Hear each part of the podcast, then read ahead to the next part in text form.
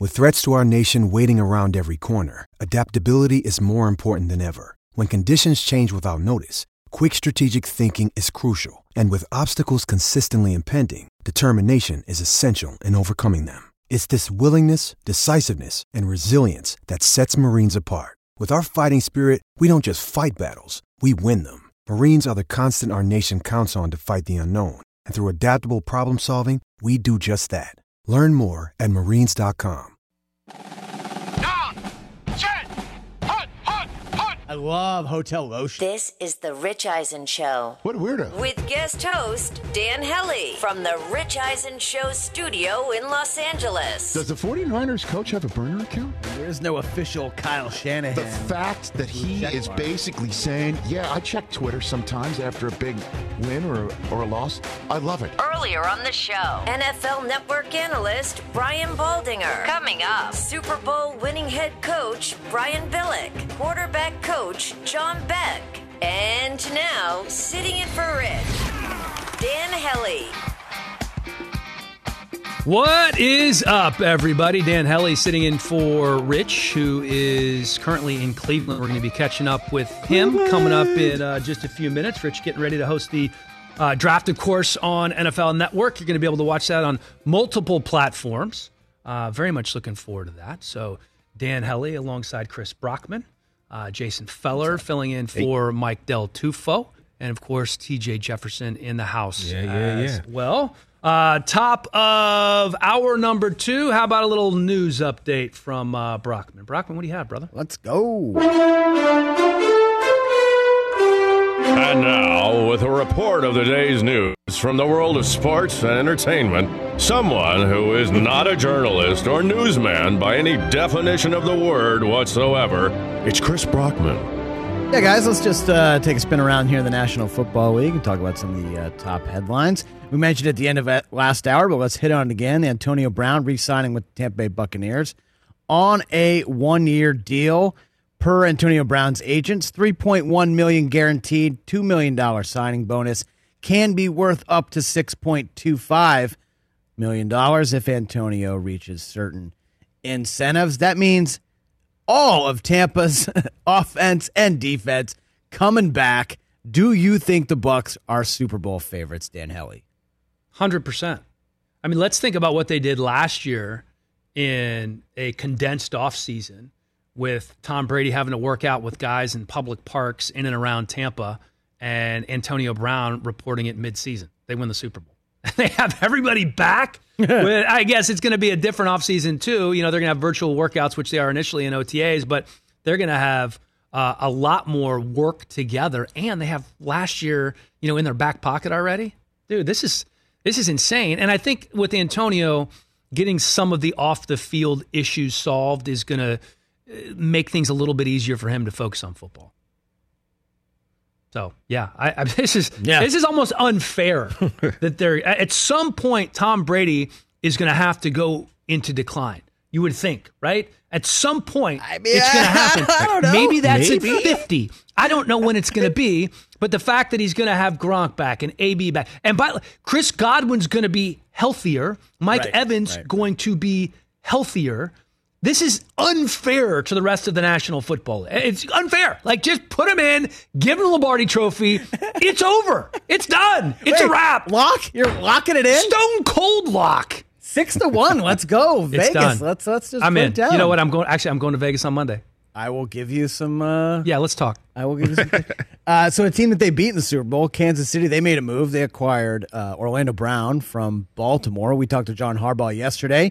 Uh, you know, had a little hesitation about kind of trading a guy who's going to be a starting left tackle for a, a team to a you know to another team that they're going to have to go through in the playoffs.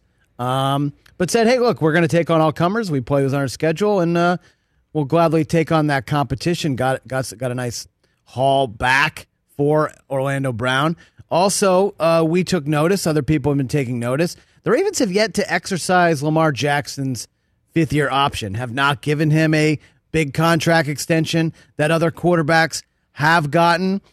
A lot of people reading into that. We asked John Harbaugh that, said it's not a big deal. His guarantee, they guaranteed that he's going to pick up Lamar's fifth year Uh, and then I'm sure they'll work on a contract extension with the former MVP. Do you think this is a big deal, or is it just kind of, you know, something that teams do? Wait till after the draft to kind of make these contract maneuvers. I don't want to say a non-story, but it's a very small story because there's there's no doubt uh, in my mind that they they come to a long-term agreement. It's just how, how much are they going to have to pay him with some of the quarterback money that's been out there with Yeah. the you know the the Mahomes deal and the Deshaun Watson deal. Like these these are huge, massive deals out there. How uh, how much do you pay Lamar? And you know, obviously, the one thing you worry about him more so than any of these other guys is the injury situation because of how much uh, he does this, right? So that's if you're on the hook for you know a hundred million guaranteed, and and he gets hurt and he misses a season, obviously that affects the franchise in a negative manner. So, but they're gonna have to pay him, and I, you know, I, I know at this time of year. You want to be provocative. You want to put stuff out there that people are to click on and people are to read. And Bucky Brooks, who I love, I, I don't know if you saw this article, but he was basically proposing that if available, uh, go get Justin Fields and kind of, you know, it's almost like leasing a car. You know, you, you, you have a quarterback for, you know, three, four years, and then you bring in another rookie quarterback. So you're never paying that massive number. Um, and he let Justin Fields come in. It was a proposal. I don't know how much Bucky, how much oomph he really had behind it. I don't know much how, how much he really believed it, but it was certainly a talking point uh, for a couple of days. But uh, yeah, I don't, I don't know that I'm buying that. I think I'm rolling with Lamar. Yeah, we threw out that yesterday. Do you think there will come a time that a team is progressive in this way and just kind of rolls the dice on the college model? Like, hey, look, we're going to draft a guy. We got four to five years to win a Super Bowl with him. If we don't, we'll move on to the next guy. I, I think here's something that was proposed kind of in that same genre uh, five or six years ago by Michael Robinson uh, when I worked with him uh, on Total Access on NFL Network. He said, What's going to happen? And he said, I see this already at the, at the youth level with all these more athletic quarterbacks coming into the game, is that teams are going to have two or three quarterbacks and they, they'll rotate them like they do running backs. And I didn't know. I, I, I tried to think of a place where that's worked. And being an SEC guy, I went to Tennessee. I saw you know Florida the old ball that. coach do that at Florida with a lot of guys, and it worked to a certain extent. But you know what the saying is in the NFL, and this is why I'm not a big fan of the Carolina Panthers drafting quarterback while Sam Darnold's there, or maybe the Falcons drafting their quarterback of the future while Matt Ryan's there. You know, if you have two quarterbacks, you don't have one and it makes things very difficult. And I, I, don't know that that ever comes to fruition. But this model, this college type model, where every time you kind of rebuild with with Yeah. a rookie quarterback, is interesting. I don't know that it works long term because what's the one thing as an NFL franchise you're trying to find? You're trying to find that franchise quarterback mm-hmm. that's going to be with you for ten to fifteen years. So But if you can avoid being cap strong, like say Atlanta is right now, when you have seventy and forty million dollar cap hits the next two years on your quote unquote franchise MVP quarterback, right. seems like a way to kind of, you know, dance around the Skirt the cap and kind of sure. create some you know maneuverability with other positions. I, I don't know. In my mind, if you're going to overpay one guy on your football team, it better damn well be the quarterback. So if you're saving all that money, you got to spend it somewhere else, right? Right, right, right. Yeah, I mean, I, I feel you. I just think some team is going to do it at some point, right? It- it- yeah, you would think it's going to happen. the, But what, the- what the analytics might point towards going in this direction, and a team could be all in with the you know younger front office and a younger Right. coaching staff, and just go for it. But what happens when you draft Patrick Mahomes? Are you gonna Are you gonna get off Patrick Mahomes after his rookie deal? What you know, or assuming that none of this off the field stuff was going on with Deshaun Watson, right? Or or Trevor Lawrence, if you're the Jaguars, you're gonna have your guy. Like, why would you do that? It makes no sense. Could you imagine if the Chiefs were like, "Cool, thanks for the Super Bowl, Pat. Right? See you, buddy. see, We're you- see you later." We're not going to pay you these hundreds of millions of dollars. Yeah. All right, a couple uh, NFL draft things. Uh, ESPN's Jeremy Fowler saying the Lions are one of the teams that are trying to trade up to the fourth pick to get Ja'Marr Chase. Really? What do you think about that move? well, here's. oh God! I know the Lions have a not great History history with, with wide, wide receivers. receivers. in the top five. Yeah, like I don't hmm. know if, if I, no, I wouldn't do that. I would not do that. I would not draft a wide receiver with that pick. I I would I would no. I just can't. I just can't. Based on you know Mike Williams and Charles Rogers. They're at and- seven right now, so they would have to go from seven to four. so does that? What do you think you'd have to give up for that? Would you have to give up a first round pick to move up three spots? A pick swap and maybe a second in this year's draft. Man, I yeah, I just think the history. And, and I, although I will say this, I think this guy's a can't miss, a can't miss I think prospect. so. I think so. Too. I mean, he's he's the best of the bunch. But you could you could get one of these Alabama guys. You could, there's other really good wide receivers. I feel like there's a lot of value there. I, I, seven, you're in a tough spot. Oh man, no, I would not. That just kind of scares me right now for all the Lions fans that they would have to deal with that again. Just I, like I said, I think he's a can't miss, but you never know what's going to happen. And taking wide receivers that high, Peter King did a great piece um, in in uh, his Monday article about first round wide receivers and second round wide receivers over the last five years, and receivers taken in the second round basically had as much or more success than the receivers taken in the first round. You know, the, the, because it was like AJ Brown, DK Metcalf. Right. Those are the second round. Those guys are really skewing that list. Yeah, too. Uh, big time. They're just monsters. I feel like wide receiver evaluation is so difficult. A lot of it depends on. I mean, Calvin Johnson being an you know an outlier, probably Right. Ja'Marr Chase being an outlier, but just you know you look at just look at my team, the Patriots. They take N'Keal Harry in the first round, and he is such a bust when you compare him to DK Metcalf and AJ Brown. Your team- easily could have had. Your team has not hit on a wide receiver in the draft since the Boston Tea Party. I mean, it's been that long. It's unbelievable. It's terrible. It's it's. I don't understand how such a tremendous evaluator of talent like Bill Belichick and those folks in the front office there in New England can constantly miss on wide receivers in the draft. It's unbelievable to me. They're gonna they're gonna hit. They're gonna. Hit. I mean, I Yeah, they'll be fine. I have no idea what they're going to do. Yeah, no, that's another really interesting one to me is another storyline in this draft that's been tossed around is Jimmy Garoppolo going back to New England, let's say for a second round pick, which if you draft Mac Jones, you're going to play Mac Jones. And Baldy brought this point up, Brian Baldinger, when we talked to him a few minutes ago here on the Rich Eisen show, Dan Hellie filling in, said, if you draft one of these guys in the top 10, you got to play him, right? If you draft Fields and you're Atlanta, y- you want to play him. It doesn't always work out when you have an Alex Smith and a Patrick Mahomes is there to sit for a year and then and then starts next year because they need experience. And I, I agree with Baldy. I think generally that's the case. So if you're New England and you draft a young guy, like are, are you playing him when Cam's there or you trade for Jimmy G? Do you just would you eat the the Cam contract? Do they compete? Like what would you do? I am totally on a not interested in Jimmy G back. I really wasn't interested in bringing Cam back, but now that he's here, I wouldn't mind seeing the Pats get Trey Lance so Trey can learn for a year or two under Cam since they're kind of a similar player. Uh, you know, when Cam came out, um, I don't, I don't, I don't know. I, I think if you, I think if the 49ers take Mac Jones, he's starting right away. I think if they take Trey Lance, then it's going to be Jimmy G's team. I think Yeah, that's the, I would that's agree. the scenario. And that makes sense. I I think for me. Um, Adam Schefter just tweeted this out, uh, some, picking up some news here on a veteran running back, Saquon Barkley, tore his ACL in week two against Chicago last season, on track to be ready to start the year, per sources. So that's good news. I, there. would hope so. I mean, generally, A- ACLs have gone from, you know, 20 years ago, a potential career-ending injury to now it's like a broken leg. Yeah, no big deal. You know, you're you're in six or seven months, you're you're doing almost everything. You know, it's it's remarkable. Speaking of broken legs, the uh, I don't know if you saw. I mean, the UFC 261 Chris Weidman had one of the most gruesome injuries I've ever seen, and when he when he broke his leg, put out on social media X-rays of, of the pins in the leg, clean break, both tibia, tibula, and fibula. Uh, but he's you know he'll be walking in six weeks and and train to maybe to fight again. It's it's wild what they can do now. You were there for that. Most gruesome injury you've ever seen in person? it it was awful. You could I was really close to the octagon, right behind, you know, Rogan and Anik and DC, and it was the first kick of the fight.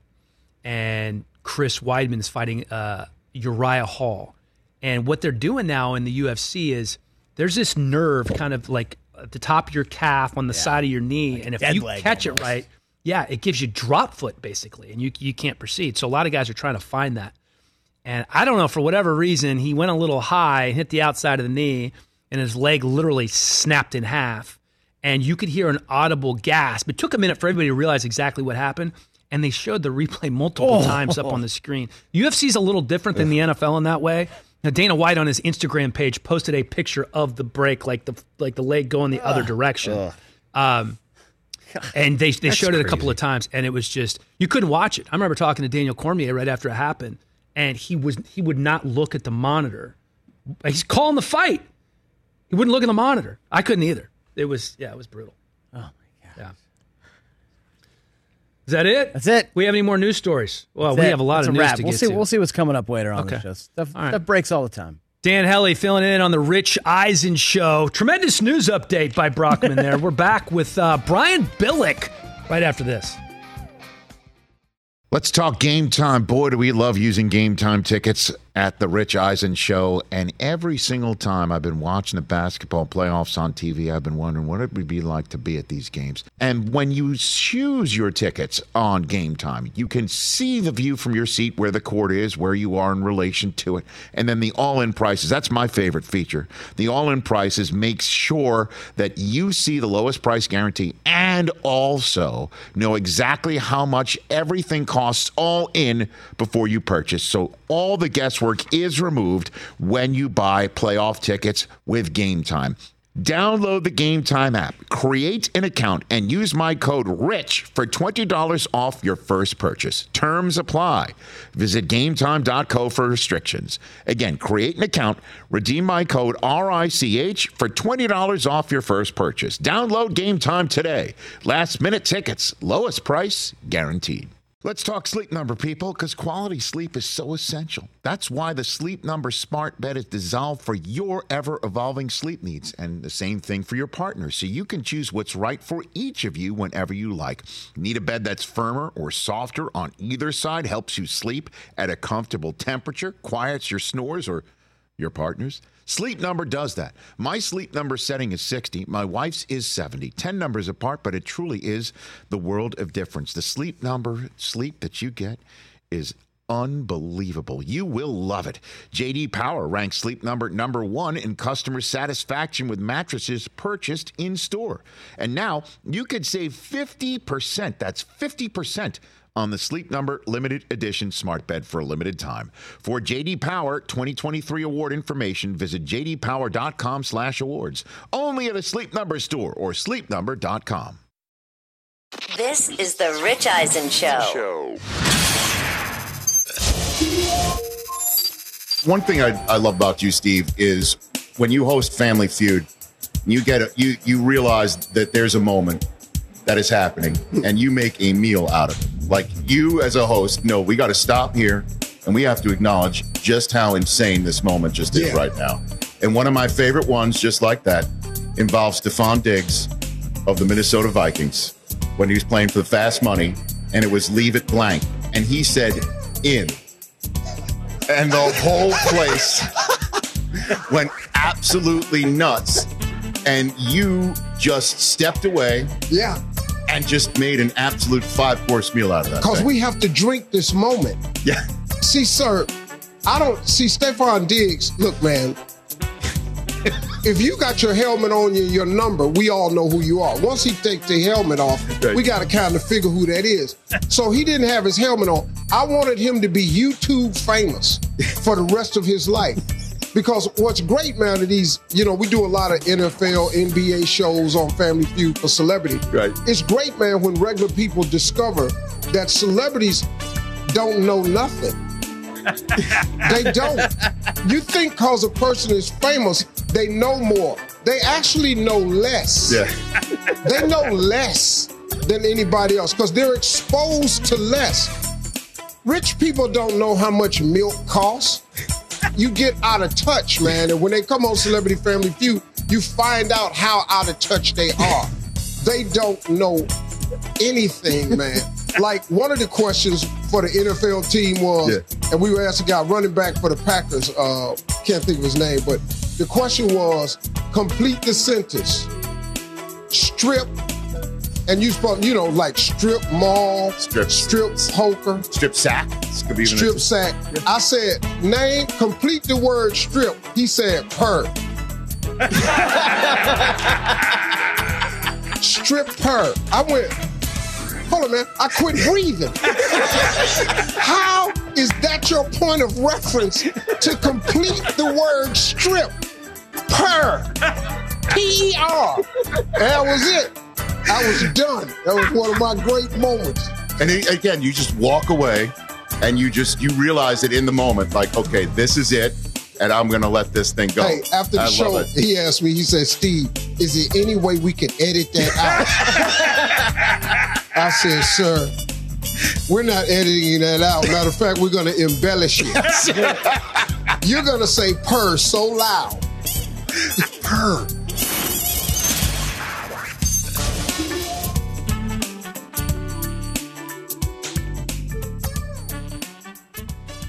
Back on the Rich Eisen Show, Dan Hellie filling in, Rich in Cleveland as we speak. My pleasure now to be joined by Brian Billick, Super Bowl winning head coach. He's in the Ravens Ring of Honor. Coach, it's been a minute. How you doing?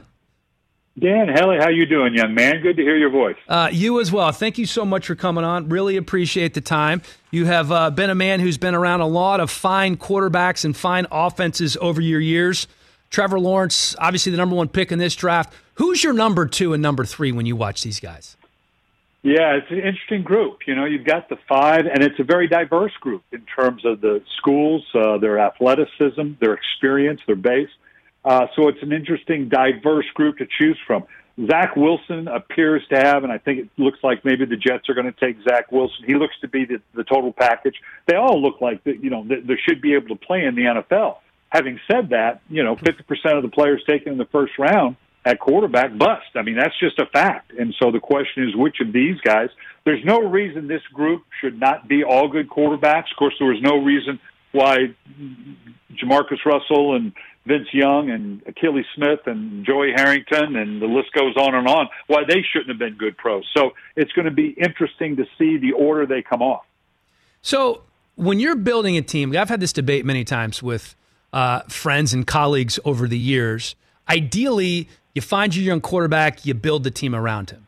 However, there are certain times when you build the team and then you plop the young quarterback in. Is that something doable, or is is, is having your young quarterback first much more uh, preferential if you are uh, a team builder or a head coach, as, as you were? Yeah, it's it's tougher to do the latter. You know, you can see why New York and and and and I I, I concur that that sending Sam Darnold to Carolina made sense because Robert Saleh comes in. I had a chance to visit with him the other day on a podcast that I do, coach to coach, and and that's usually the formula that when you come in as first as a coach, if you can get your quarterback, if, if unless there's one there already, but if if you need one to have it right when you get started, and then you build around him. The problem is if you if you start to build a team and you try to plop them in later, you're going to go through the ups and downs of a young quarterback, and and you may not last. We've seen that story time and time again.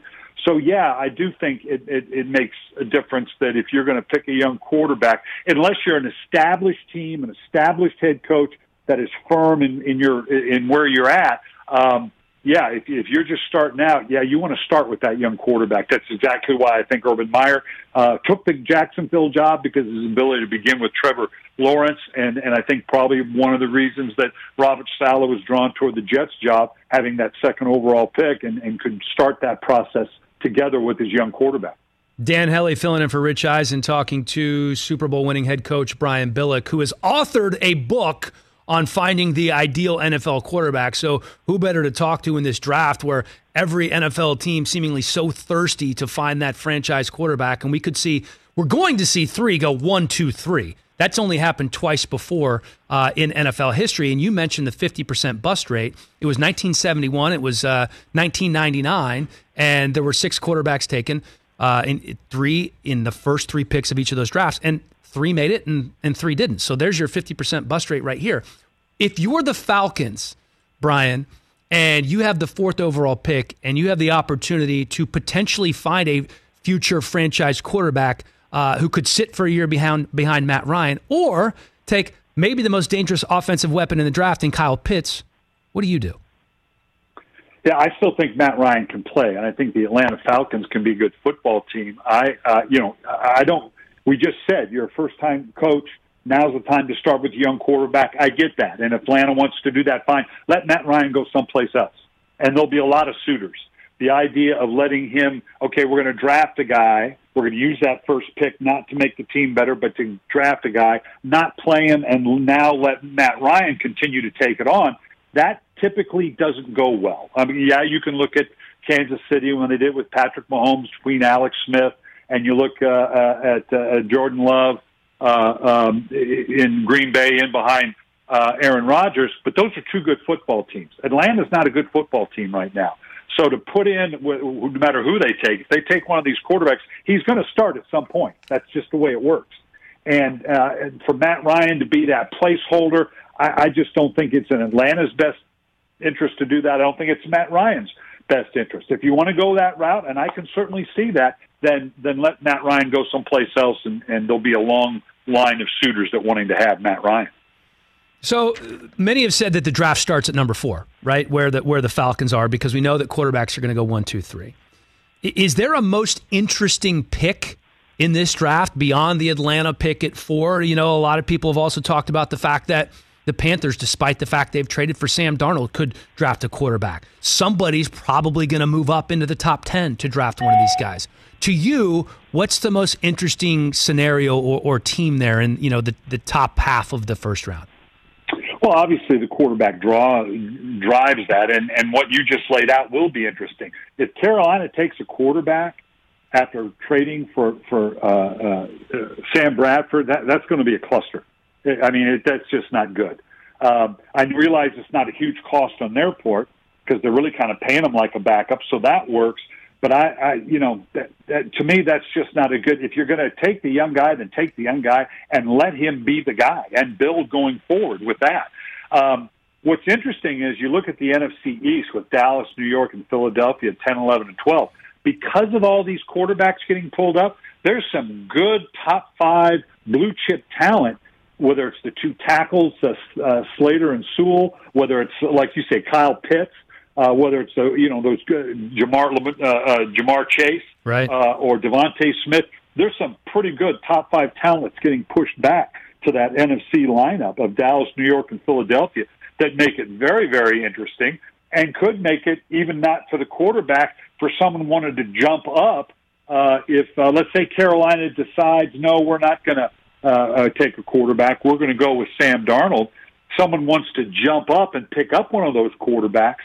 Um, it presents them an opportunity now to pick up still maybe a top five or top ten talent later on back. So that movement, you're exactly right in pointing it out. Uh, at Detroit, Carolina, and Denver, that's that's going to be very interesting to see where that falls. Yeah, to your to your point about really good players falling, look on the defensive side of the ball. There might not be a defensive player uh, picked until 11 or 12, and you could get a guy like Micah Parsons, who might be the best defensive player in this draft. So that's going to be fascinating to see.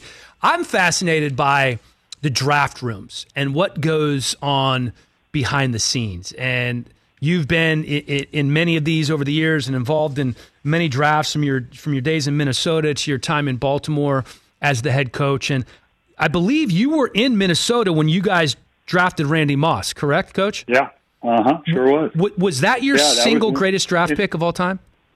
That was that was pretty good. I remember Denny Green came to me, and Denny Green, God rest his soul, was the best evaluator of talent of any coach I've ever been around. Would have been a great general manager, and I and and ran the draft beautifully. And I remember when he came to me, he said, "Brian, we're, we're going to get Randy Moss." I think we were twenty one or twenty two, and I'm 21. thinking, well, okay. The old man's lost it. There's no way Randy Moss is going to. fall. I've done my homework, even though I knew there's no way he's going to get there. Right. Um, once he got past Dallas at 10 or 11, there was a free fall, and all of a sudden now at 21, we get a Randy Moss. And it was, uh, I mean, it was interesting. Cris Carter called me, and he had been working out with Cris Carter. And Cris Carter used to have a workout camp. in Yeah, down at Florida. Boca, the FAST program. I remember that. Yeah, and and and he called and he said, "Brian, you, you, this is unbelievable. You can't believe how good this guy is." I says, "No, Chris is unbelievable. I'm looking at the film right now. We're going to be able to do this and that." This he goes, "Brian, no, listen to me. You have no idea how good this kid is." And Chris saw it then, and so yeah, that was uh, that was one of the special draft days to be able to get Randy Moss at 21. I'm look. I'm looking at the numbers here. His rookie year, holy cow, was 1998. Randy Moss had 69 catches. All right, that's okay. for 1,300 yards and 17 touchdowns. Yeah, yeah. He, you talked about the guy that could take the top off the deep, and and keep in mind now, I also had Hall of Famer uh, uh, Cris Carter. for that underneath in the slot. I had Robert Smith in the backfield, uh, Randall Cunningham at quarterback. Um, uh, Was Jake Reed Leroy there? Uh, yeah, we we had some guys now. Great offensive line. I mean, we had some weapons. We- Defenses just didn't know what because you had to start accounting for Randy. So you had to back up. Well, we could wear you out with Chris underneath or run the ball, and uh, Randy was unbelievable that rookie year. Oh, what what an incredible player uh, he was. So you get to Baltimore. What what do you remember most about your your time at Baltimore in terms of being in the draft rooms and picking guys? I'm assuming Ed Reed was probably your best your best pick there because Ray Lewis had already arrived, right? Yeah, no, Ozzie Newsome in the group, whether it was Phil Savage or Eric DeCosta, did such an incredible job. And, and you asked about the draft room. If you do your work right, uh, it's a very calm day. Uh, there's not like, you know, it's not like in the movie uh, Draft, what is it, Draft Day with Draft Kevin Day. Costner, Yeah. where they consolidated an entire season into like, this guy did all this in one day. You know, he did that evaluation, he did this trade. Just doesn't work that way. All that work has already been done. You've set the table. Now it's just a matter of pulling the trigger. If you want to move up, move back. You've done your evaluations. You, your guys are going to be there. Uh, uh, there may be some surprises thrown at you. Very not likely in the first round.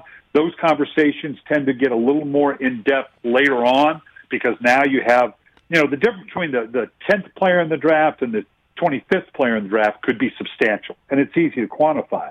But the difference between the, the 50th pick in the draft and the 70th pick in the draft may not be as clear cut, and now you also have some needs.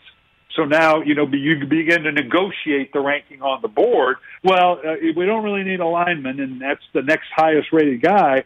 But this defensive lineman who we do need isn't rated quite as high, but almost. So do you go with the defense? So that's where some of the conversations become a little more, more, more in day two and three. Well, and you were lucky enough to be a part of an organization that was among the elite in terms of the structure uh, in the NFL with the Ravens. You know, Ozzie and those guys in the front office were as and are a- as good as it gets. How much input did you have as a head coach?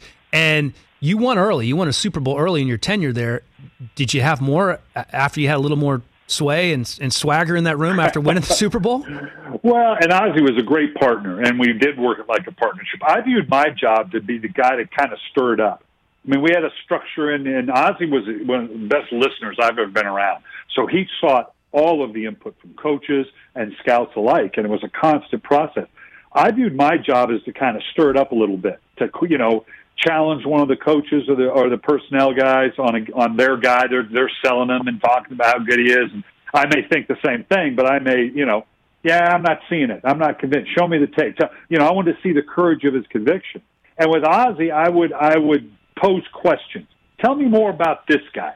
Tell me more about that guy to to get you know a little dig, dig a little deeper. And although it got to the point, it was usually about this time, maybe even a little earlier in the week, where kind of like with your wife, you know, when you get that look like, okay, I've had enough, we're done talking about it.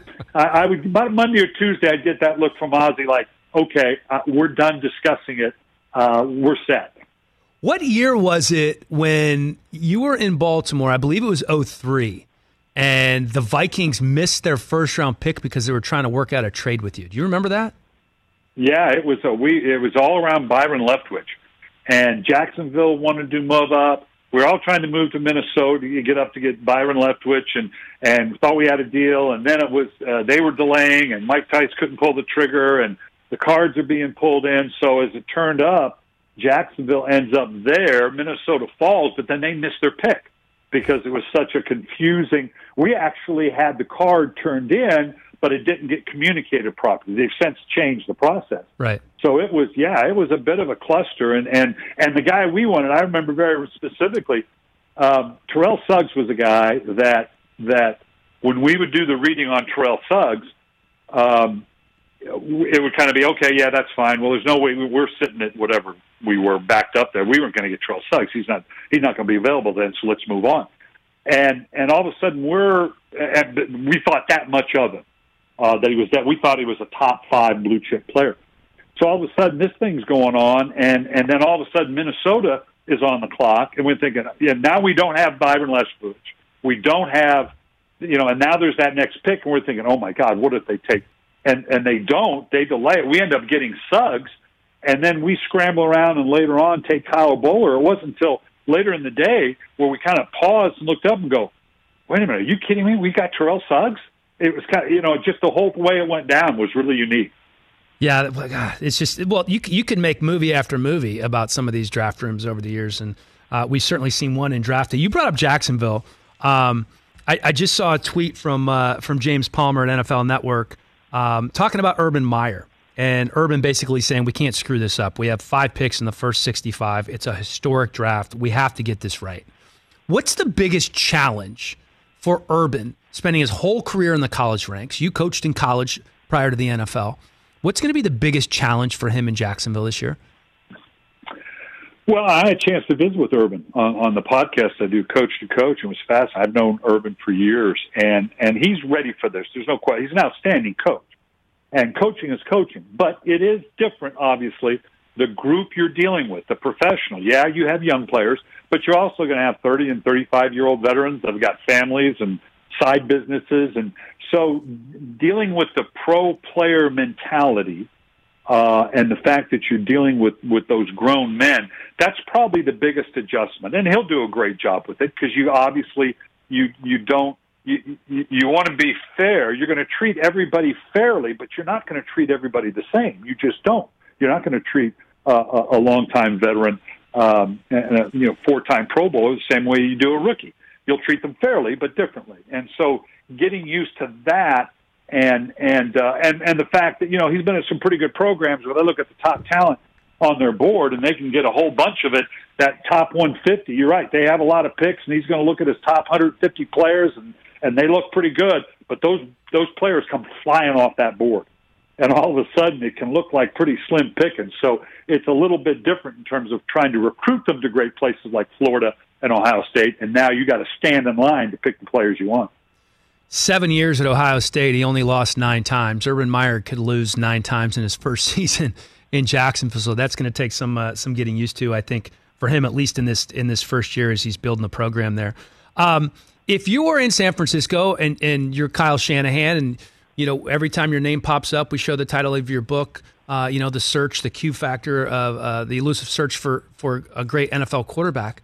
Um, Mac Jones is kind of the, I guess, the safe pick and the the way that they're they're leaning right now, or do you go after a guy like Trey Lance who has unbelievable upside when you have you know a veteran quarterback there in Jimmy G who could kind of shepherd him through that process? What what do you do yeah, if you're San Francisco? It's going to be interesting. I know his dad, Mike Mike Shanahan, a longtime coach in the league, sure. and, and outstanding with quarterbacks, and is is is working with them as well.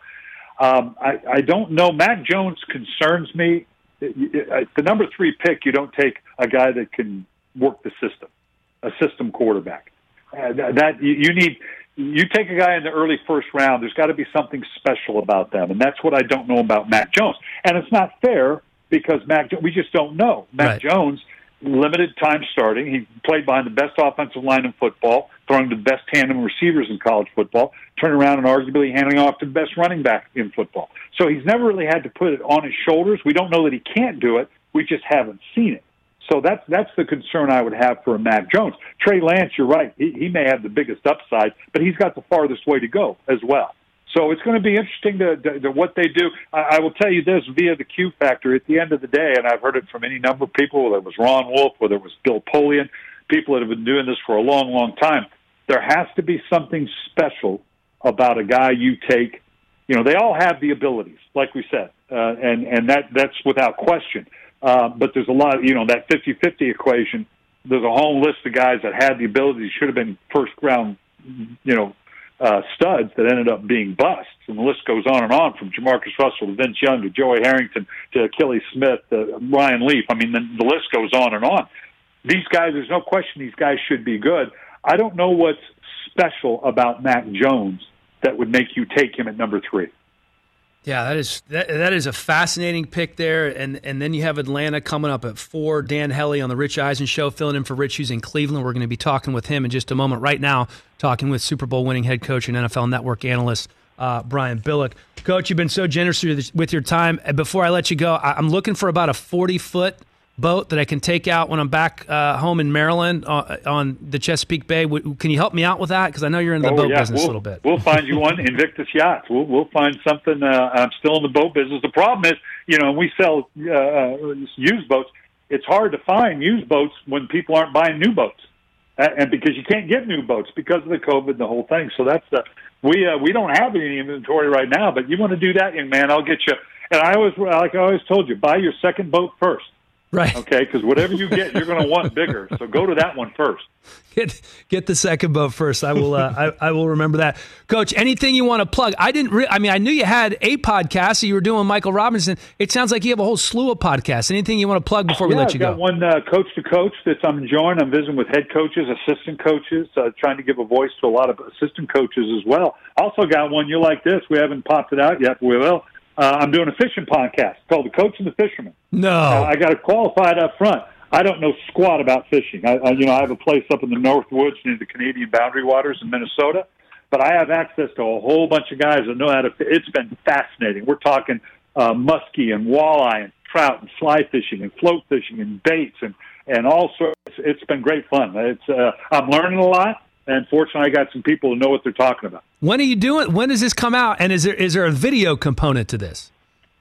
You know, we may at some point. A lot of people have been pushing me to do get some pros to come up. I, my house is on Lake Vermilion. It's God's country, man. I'm, I'm about uh, uh, 15 minutes south of the Canadian border, uh, and it's beautiful country. Great fishing, and we talked about maybe coming up and, and having these guys coach me up and doing doing the fishing, but right now it's just a podcast. It's been great fun. We'll see if uh, I'm about to head back up there. We'll uh, we'll see if I've learned anything from these podcasts and help me with my fishing. You got to get you have to go down to the Keys and get Jimmy Johnson on there. I can only imagine the conversations that you two would have. That'd be fantastic.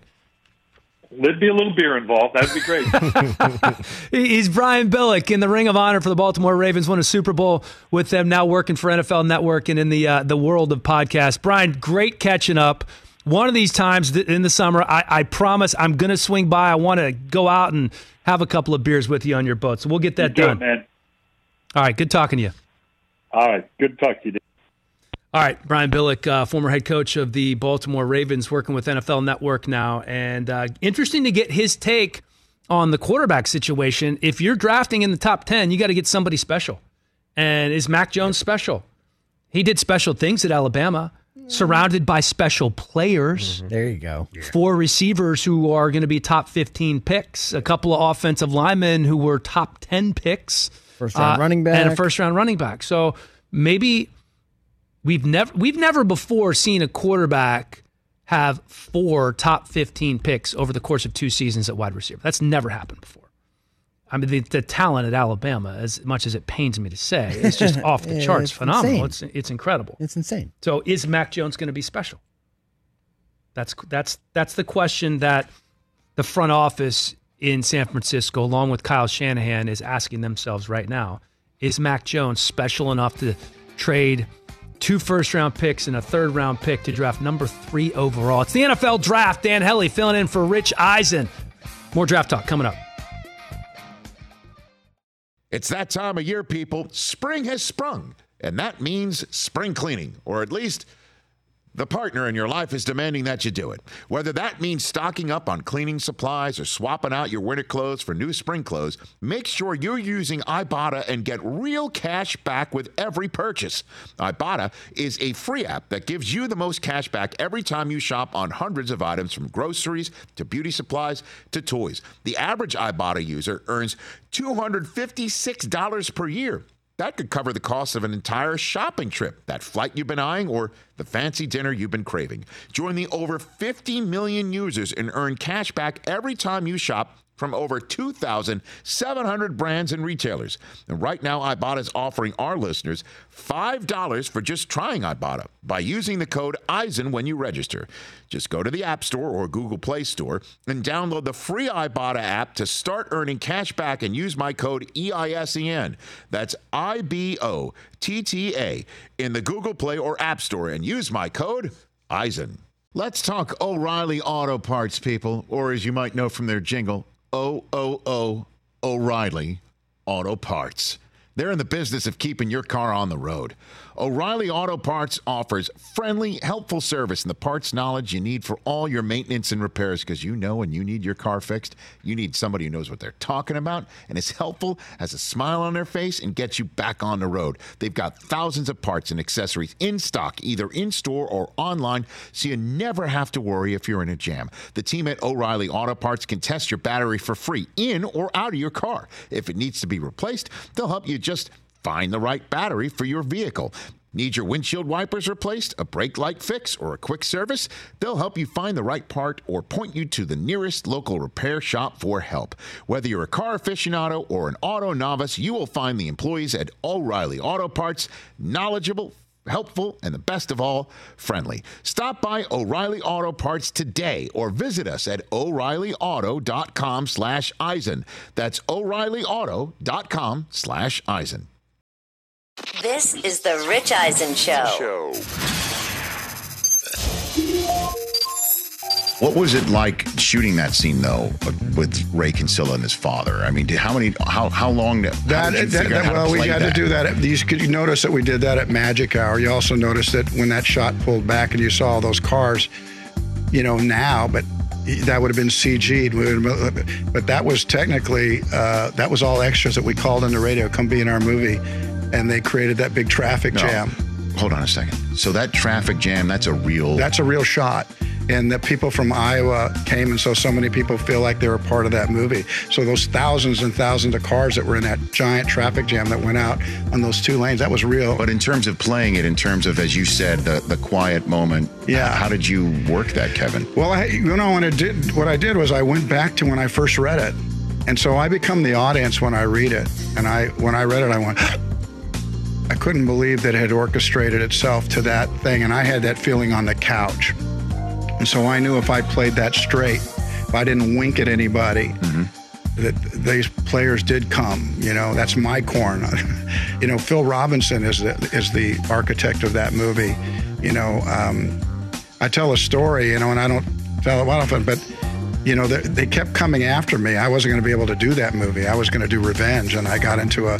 Finally, Revenge kept getting pushed, kept getting pushed, and finally, I had to put my foot down and say, "Look, uh, if you don't get this movie together, I'm going to go to do this movie in the corn." I asked the director, "Why did you hold out for me so long? Why?" And he said, "Well." And this is one of the greatest actors we've ever seen. He goes, "They wanted me to do Robin Williams," and I said, "I said, Robin Williams is perfect." He said, "Yeah, but when I think of Robin, I think he does hear voices in the corn, and I don't want that. People don't believe you hear voices." And that was a really interesting. That was a that's a director that makes a save.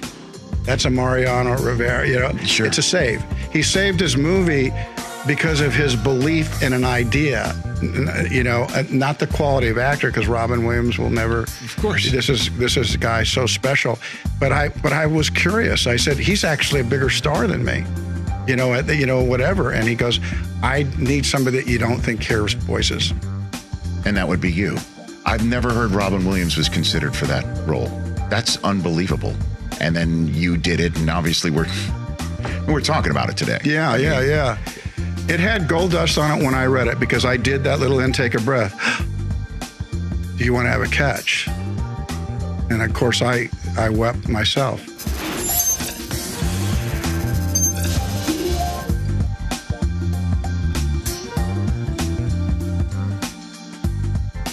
Back on the Rich Eisen show, Dan Hellie filling in for Rich. Going to be catching up with uh, Eisen here in just a, a few minutes, maybe an hour or so. We're going to talk to John Beck uh, coming up in about 25 minutes. John Beck, the quarterback coach for um, three of the potential top 10 picks in the draft, including uh, Kyle Trask, uh, who's, I think, a lock to be a second rounder, could sneak into the first round as so, well. too, but- yeah.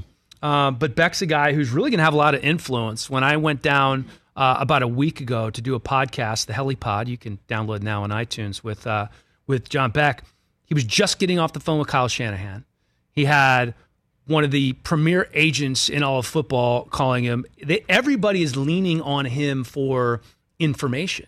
Um, actually, Trey Lance had another quarterback coach And because of Kyle Shanahan's familiarity with John Beck, Kyle told Trey Lance's agent, "Hey, I think it'd be a good good idea to have Trey work out with John Beck," and so he did. So now he is uh, coaching Justin Fields, uh, Trey Lance, and Zach Wilson, three of the top five quarterbacks in the draft. We're going to catch up with him. We're going to get his take on all these guys. Uh, he was great in the podcast. Uh, does a deep dive into all of them. Talks about uh, what they're really good at, what they've been working on. You know what he thinks um, they will do well on the NFL level. Um, so that's coming up here in a little bit. I want to go over some of these odds. Uh, you know, Let's sports gambling is actually just it's it's blown up, obviously. Um, but some of these odds in terms of predicting where guys will go, there's some serious money to be made here. Not on Trevor Lawrence, I don't think. You have to bet. You said you have to bet No, 100 to win. I'll tell you what, I will say, Dan, if you want to make the easiest $100 of your entire life, just take out a small loan for 100 grand and put it all on Trevor Lawrence to be the first overall pick. Minus 100,000. I've never seen odds like this in my whole life. That's crazy. That's But, wild. Hey, guaranteed lock. So what about Zach Easy Wilson? hundred dollars. Zach Wilson to be the second overall pick is minus ten thousand. So if you have ten thousand lying around, minus ten thousand to win hundred bucks. And not, still not worth it. Something crazy could happen. All right. Now third overall pick is where it gets uh, it gets kind of fun. Third, fourth, fifth. This is where you can uh, find some good value and maybe make some money here, depending on uh, how you're reading things. Mac Jones is your third overall pick favorite, Mm-hmm. minus two seventy five. oh, really? I thought it'd be almost even money. Minus 275. The books think it's a lock that Mac Jones goes to the 49ers. Trey Lance plus 250. If you think maybe they're going to go that way, San Francisco. Justin Fields plus 350. Now, fourth overall pick gets a little more fun too. Kyle Pitts, your favorite to go to Atlanta, minus 150. So that's bet $150 to, To win win 100. $100 if you're not familiar. Justin Fields plus 280. So that's bet 100 to win 280. Trey Lance plus 250. Okay.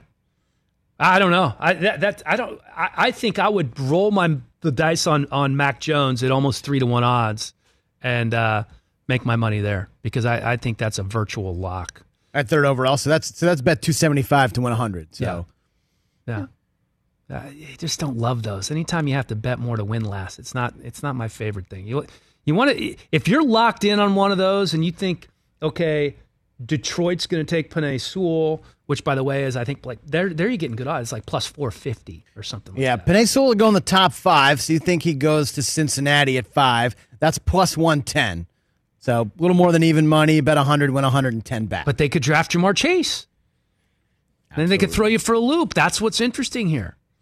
Yeah, no, I'm I'm fascinated by no, this is fun. This is a this is a big thing. This is a big deal to uh, the the sports gam- gambling now of betting where guys are going to actually specifically go in the draft, and you can bet on which team they go to. You can bet on the exact outcome. So if you think it's going to be Trevor Lawrence one, Zach Wilson two, Mac Jones three, Kyle Pitts four, you can bet on that exact outcome. That's even money. That's bet hundred, win hundred. What what were the odds of uh, Teddy Bridgewater getting traded to the Broncos for a sixth round pick, which just happened? That just happened. According to Tom Pelissero, good buddy from NFL Network, Teddy Bridgewater going to the Broncos. for a sixth round pick, that's basically free. Well, if you're Carolina and you have Sam Darnold and you could potentially draft another quarterback, you might have even cut Teddy Bridgewater, even though you owed him some guaranteed money in the second year of his deal. So Drew Lock and Teddy Bridgewater, in my mind, if you're the Denver Broncos, this changes absolutely nothing. Nothing. in terms of you looking at this draft as a chance to still get a franchise. Totally agree. Totally agree. So you, you have two guys in Teddy and, and Drew that really haven't proven a whole lot uh, in the NFL, but that Wow. that that makes things interesting now for Denver, who now at nine overall. Gosh, I wonder. I wonder if this does change anything for them from their perspective. In my mind, it shouldn't, but maybe in their mind, they have the veteran guy in Teddy, who can come in and hold down the fort. But if you're Denver, you don't need a guy to come in and hold No, down Drew the Lock fort. is uh, Drew Lock when he is healthy can kind of sling it a little bit. If you're looking to upgrade, sure. If somebody falls to you at nine, maybe you jump on Justin Fields or Trey Lance. do you do you? I don't. Can you move Drew Lock for anything more than a sixth round pick? Do you even bother if doing you're that lucky. if you're lucky? But I what mean- about Carolina now? Are they in on Jimmy G potentially? Or are they still looking at eight if somebody falls to them? They'd You got you got Darnold, right? So you have you have Darnold, and then and what Justin Fields if and he's may- there. I, I, as we talked about earlier, I am hearing, as many other people are, that they are uh, enamored with Justin Fields and that they could draft him at eight if he were to fall and perhaps have a quarterback competition with Sam Darnold. That does not make a ton of sense to me, but if you think he can be the guy, then maybe you do that. So, in case you uh, you are just tuning in, the Panthers trading quarterback Teddy Bridgewater to the Broncos for a sixth round pick, according to Tom Pelissero uh, of NFL Network. Um, so Teddy on the move. Now we expected Teddy to be going somewhere or or maybe cut. So if you're Carolina, um, at least you get something in return for uh, Teddy Bridgewater. You signed him last year after a nice little run backing up Drew Brees uh, in New Orleans. But is he your franchise quarterback of the future? I don't think so. Is he a placeholder? Seems more probable. The Broncos picking at nine. Going to be interesting to see what they do at quarterback. John Beck, quarterback coach, coming up. Dan Hellie on the Rich Eisen Show. Yeah, that's, that's a pretty interesting move. Yeah, that's uh, that's fascinating. I but like you said, you're giving up a sixth round pick. That's You're good not news giving for up Sam a Darnold, though, right? That's good news for Sam. I, I His job to lose now. well, I don't. I- Yeah, but I don't think Teddy Bridgewater was playing in their plans. Like he was, he was not going to be there. Right. Um, bad news potentially for for Drew Lock. Um, you know, I just I. I, I, don't know, I guess that's a good move. Is is Teddy a guy? I don't know enough about what he's like in the quarterback room. Is is Teddy a guy that if you do draft, if you let's say the Broncos end up with Trey Lance, is Teddy has he been around long enough to be a is he mentor? old enough to be that mentor, or Teddy Bridgewater still in his what fifth going into his fifth or sixth season?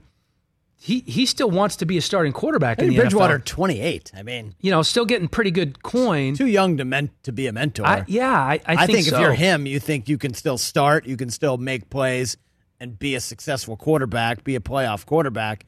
He's not going to accept being a mentor for Trey Lance yeah, or I- a placeholder for Trey Lance. I think that creates an interesting dynamic in the quarterback room. And having talked to a slew of quarterbacks over the years, uh, having a veteran presence in the quarterback room might be the most important thing you could have for a, a young quarterback. So uh, here's from uh, Adam Schefter tweeting just a few minutes ago Panthers trading Bridgewater to the Broncos, according to Tom Pelissero. Panthers paying Bridgewater 7 million, Broncos paying him 3 million trade does not take Denver out of the quarterback market on Thursday night, per source, just as we assumed. the Panthers paying seven million to ship him out of town. Well, here's how you have to look at it. I believe that they were going to cut Teddy. Uh, and just eat it. So they And just- basically save three million. yeah, and pick up a sixth round pick in the process. All right. So beggars can't be choosers. Sure. Something's better than nothing. And that's what uh, Carolina gets with Teddy Bridgewater. And as Adam Schefter said, this does not take them out of the quarterback derby. They have been trying to find a quarterback in Denver since Peyton Manning left town, and they have had many ill fated experiments there. Now they have Teddy Bridgewater via trade from Carolina to compete with Drew Lock and whoever they potentially draft at number nine. It's Hellie in for Eisen